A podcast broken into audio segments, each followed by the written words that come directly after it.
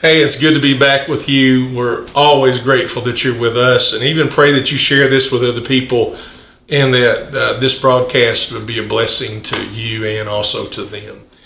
Uh, we're in our series, The Gospel, and we're in a section of that series that we focus on the cross and what the cross means to the gospel story. And we're going to be looking at Colossians 1 19 through 20 to begin with. And I want to read it to you. It says, For God was pleased to have all his fullness, meaning the fullness of Jesus, dwell in him, and through him to reconcile everything to himself by making peace through the blood of his cross, whether things on earth or things in heaven. Let's pray together. Father, help me uh, in this moment to be a plain preacher, so plain that a child would understand me. help me to be in tune to your Holy Spirit as I preach. Any word of knowledge you give to me to speak to a person or their situation, Lord, if you prompt me with it, I do want to be obedient to speak to it. And as always, we know that you see all of us, but you look at me differently. I'm your preacher, I'm your teacher. And upon me is a greater and a more strict judgment than anybody in this room or anybody listening or anybody watching. I know that, and I accept my place in rightly dividing your word. It's in the name of Jesus that I pray, his name that I preach. Uh, as we deal with the cross today, I want to go back to the sermon before this one in the series and uh, I left you. I left you with we have a sinless Jesus and His sacrifice. He's a He's a perfect sacrifice. He's a perfect Savior, and uh, how His death on the cross has moved us to the righteousness of God. And so, righteousness, as we learned then, and hopefully you remember, is living with the walls torn down. Sin is a barrier and it is a wall that we build up in our fellowship against with God. It, it, it, moves us in between, and also between each other. And um, it's we're, we're, He reconciled us on the cross, and uh, we get His righteousness from His death on the cross, so that we can live with the walls torn down in a great, great relationship and fellowship. So the cross, the cross of Christ, is how this is accomplished. It's how we live with the walls torn down. I uh, I looked at different ways to present this sermon today, like the history of the cross, and you know, with uh, the through the through all the different generations and centuries, and uh, the effect of it, the style, uh, even the word excruciating comes from how you describe your pain on the cross uh, and if you look into the root of that excruciating, you can see the root word crucifix there. And uh, it is excruciating pain. I wanted to get into all that, but I decided to handle two things today. One is we needed to see why he had to die because how awful our sin is. And then we need to understand that the cross is a place of decision for all of us. I just want to handle those two things with you today. Look at Romans 6:23. It says, For the wages of sin is death, but the gift of God is eternal life in Christ Jesus our Lord. Paul said that there is a payment. He used the word wage. It's like getting a paycheck, it's like getting a retirement. It's, it's like any of that, even an inheritance, if you want to see it from that angle. For the wages of sin is death uh, there's a payment for your sin, and it's death. And the picture here of death is separation, isolation. I want to build on that for a moment. You and I, we've already determined that sin is a barrier. Like I can, uh, uh, it is a, when I sin against God, it's building a wall or a barrier between us. It, it uh, when there's sin that it, that affects other people, there's a wall or a barrier that is between us. And remember, righteousness is tearing that wall down. Only God can do that. But sin separates, sin isolates, sin divides. It is the barrier, it is the wall. Uh, it is uh, it destroys relationships, it destroys fellowships. It'll even destroy culture and society. It'll even do that.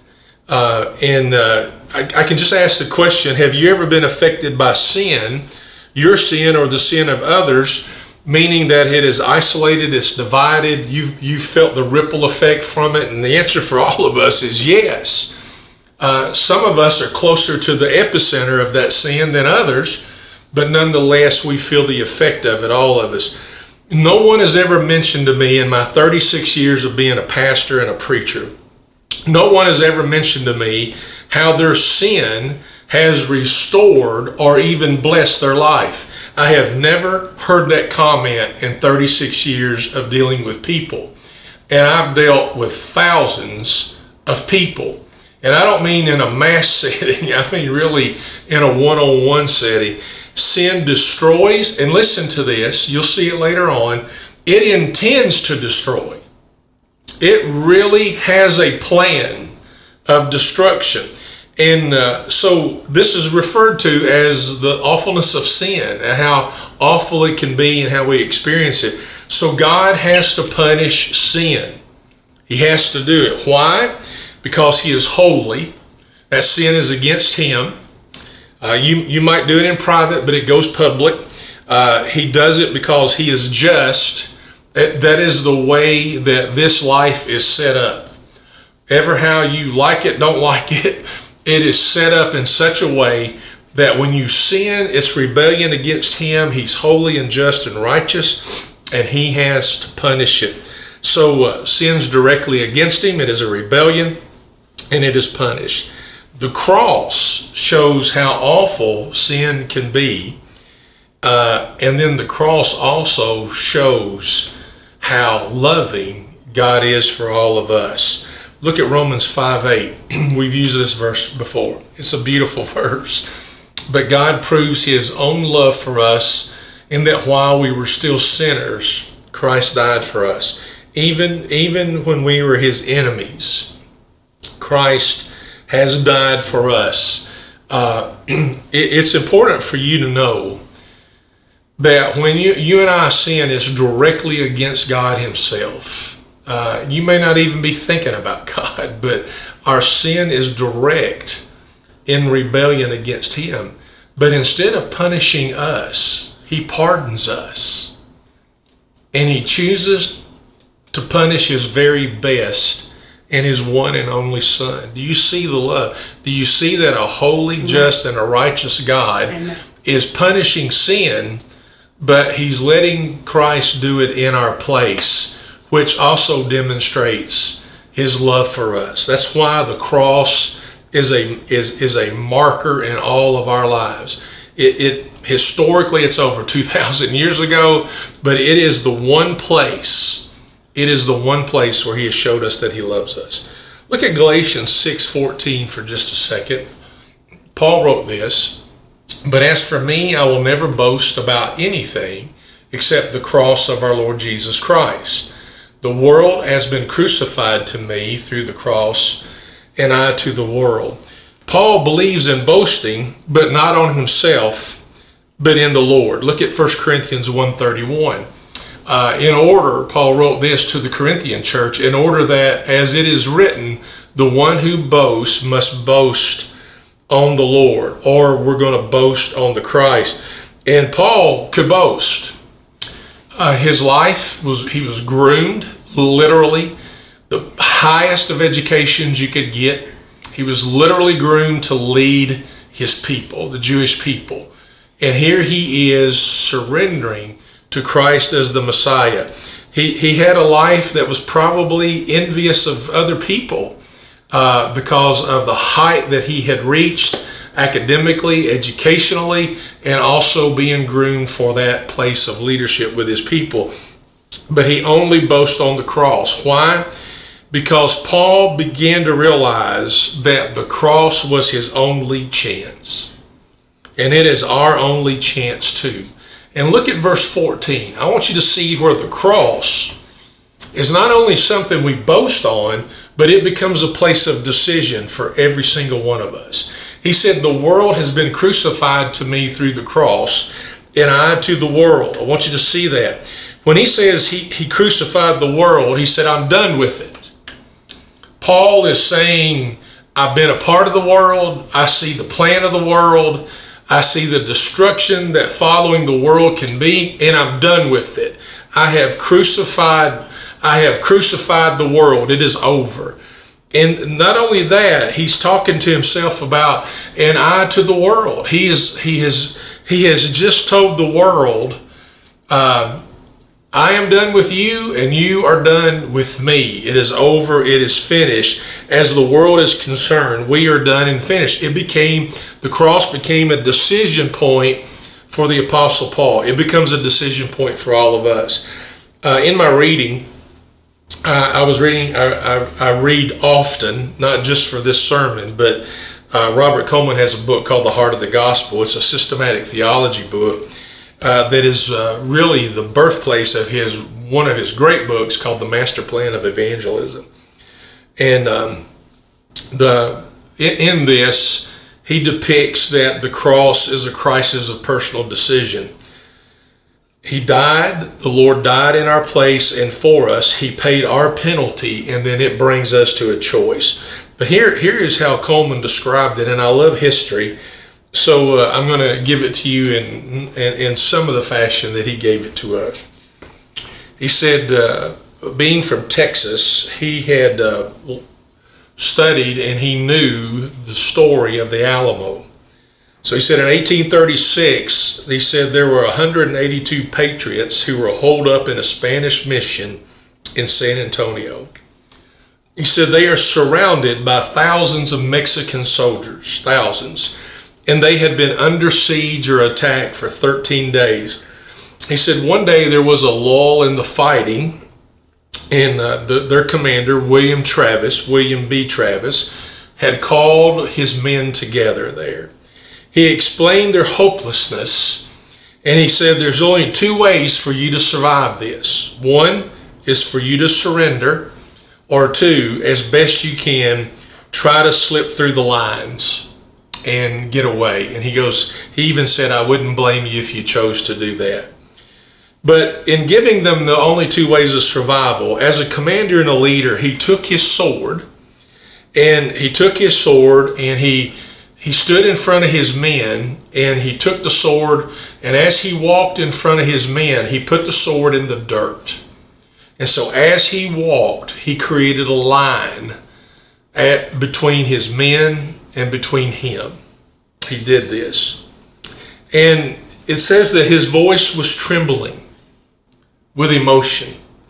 And he said these words those prepared to give their lives in freedom's cause come over to me. It is said in history without hesitation, every man except one crossed the line. James Bowie was sick and he was on his cot. And we know James Bowie to, to be the man behind the Bowie knife that even exists today. He's sick and he's on his cot. And he asked people, because he couldn't cross the line on his own, he asked people to come and get his cot and to and to carry him over the line. On March the 6th, early in the morning, wave after wave, in fact, they're saying there were three waves of attack that morning uh, from the Mexican army. And they fought off the first two waves. And then the third wave breached the wall and was able to come into their compound. And it was hand to hand combat until they said the ground was was spilled with their blood. Uh, they had succumbed to the third wave. We know we know the saying, remember the Alamo, and we know that this is a Texas thing. It is a Texas event because it, it even depicts their own personal freedom. And so, with this being a Texas thing and a Texas event, you need to know that the cross of Christ is a God event. It is a God event. It is a one-time event for all of mankind and where where Jesus paid my sin debt. All of God's wrath was, was should be falling on us, and by God's grace, He has pardoned us from this, and He has shown us His love that He had to pay the penalty of sin. It couldn't go undone. And Jesus took that penalty for both me and for you. And for that, you and I are eternally, absolutely eternally grateful. So the cross becomes a place where God drew the line in the sand. And he said, It's one of two things. You can choose me or you can choose the world. I use Galatians 6:14 to show you how Paul chose the cross of Christ because he knew it was his only chance. Uh, he says, I am done with the world. Christ is my only hope. And you have a biblical blessing to brag about that all you want. Colossians 1:20 says this, and through him and through him being Christ to reconcile everything to himself by making peace through the blood of his cross, whether things on earth or things in heaven. Colossians 2:14. He erased the certificate of debt with its obligation and that debt was against us and opposed to us. Do you remember I told you that sin has got a plan of destruction for you and you just need to know that that sin is not only against us, it's opposed to us and has taken it out of the way by nailing it to the cross. We have got to understand he paid my debt. He has shed his blood, not mine. He, he has pardoned mine he has shed his blood, not your blood, and he has done it because he has loved us so much. I want to leave you with this quote today. There's a lot of things I could have done with the cross of Christ, but I want you to know uh, our, our sins are destructive, and God has to punish it because He's holy and just and righteous. But here's how much He loves us He chose not to punish you but to punish his only son. What great love hath that that uh, a man lay down his life for his friends. And we as enemies then become the sons and the daughters of God. He has paid my debt. And listen, uh, we all have owned, owed a debt at some time in our life. And we can say, well, man, I've got some debts, smaller debts, I've got bigger debts. I just want to tell you the greatest debt that you've ever had in your life, more than houses and lands, and even if you've got a bunch of houses and lands, the greatest debt you have ever had against your living, your life, has already been paid. If the Lord never ever blesses me again, Him dying for me on the cross is absolute blessing enough and Paul says, brag on the cross. And the cross is a place where Paul made the decision to either choose Christ or choose the world. And he said, I'm done with the world. I pray that you do the same. Listen to this quote as we close from Robert Coleman. He has taken an old rugged cross, firmly planted in the earth, and out of its all out of out of its almighty love for, for all of us comes the gospel invitation to come to Christ or to go to the world. We cannot have it both ways. Choose Christ today. He's your only hope. He's your only chance that you and I have. And brag on what He has done for us in the cross. It's not only a place of where our awful sin was absolutely the penalty of that was paid. It's also a place of decision. Choose Christ. I love you. Thank you for being with us. And you know what we say before we leave grace and peace. Make sure you live in both of them.